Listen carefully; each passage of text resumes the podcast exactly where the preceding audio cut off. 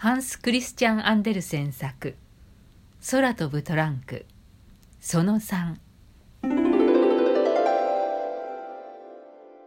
素敵なお話でしたわ。とお妃様は言いました。まるでお台所のマッチたちのそばにいるような気がしましたわ。ようございます。娘はお前にあげましょう。よろしいと王様が言いました。月曜日に娘はお前にやることにしよう。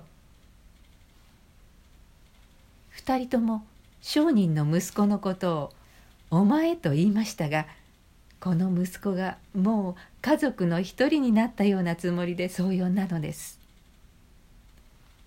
こうして婚礼の式が決まりました。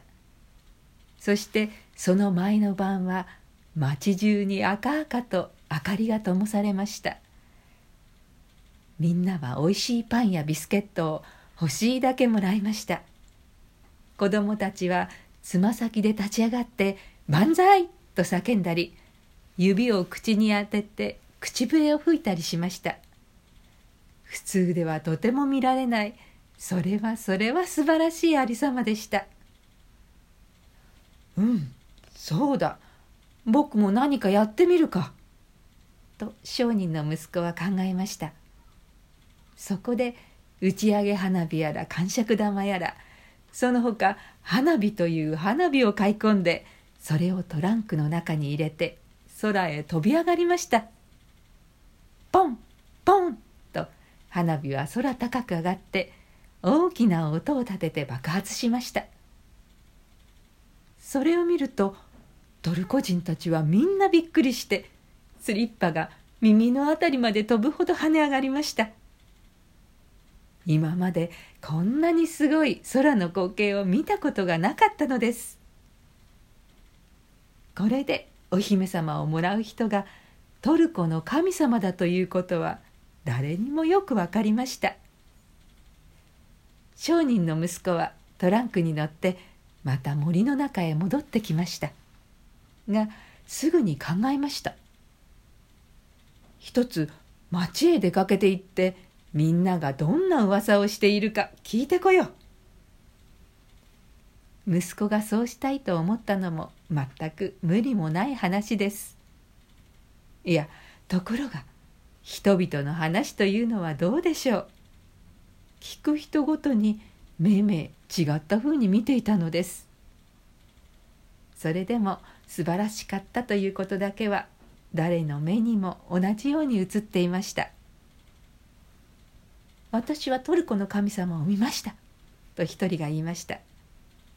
神様の目はキラキラ光る星のようでした。ひげはまるで泡立つ水のようでしたよ。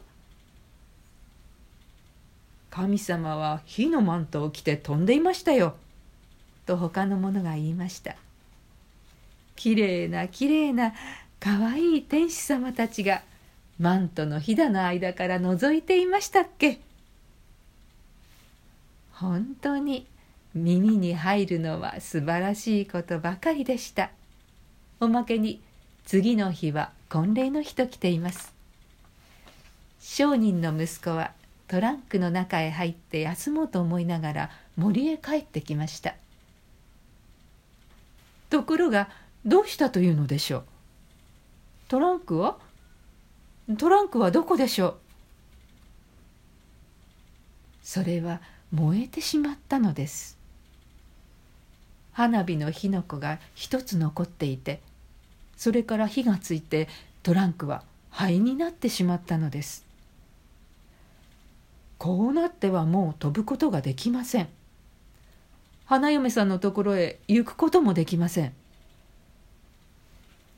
花嫁さんは一日中屋根の上に出て待っていました。今でもまだ待っているのです。ところで商人の息子の方は世界中を歩き回ってお話をしています。でもあのマッチたちのお話をした時のように面白い話は一つもありません。空飛ぶトランク。おしまい。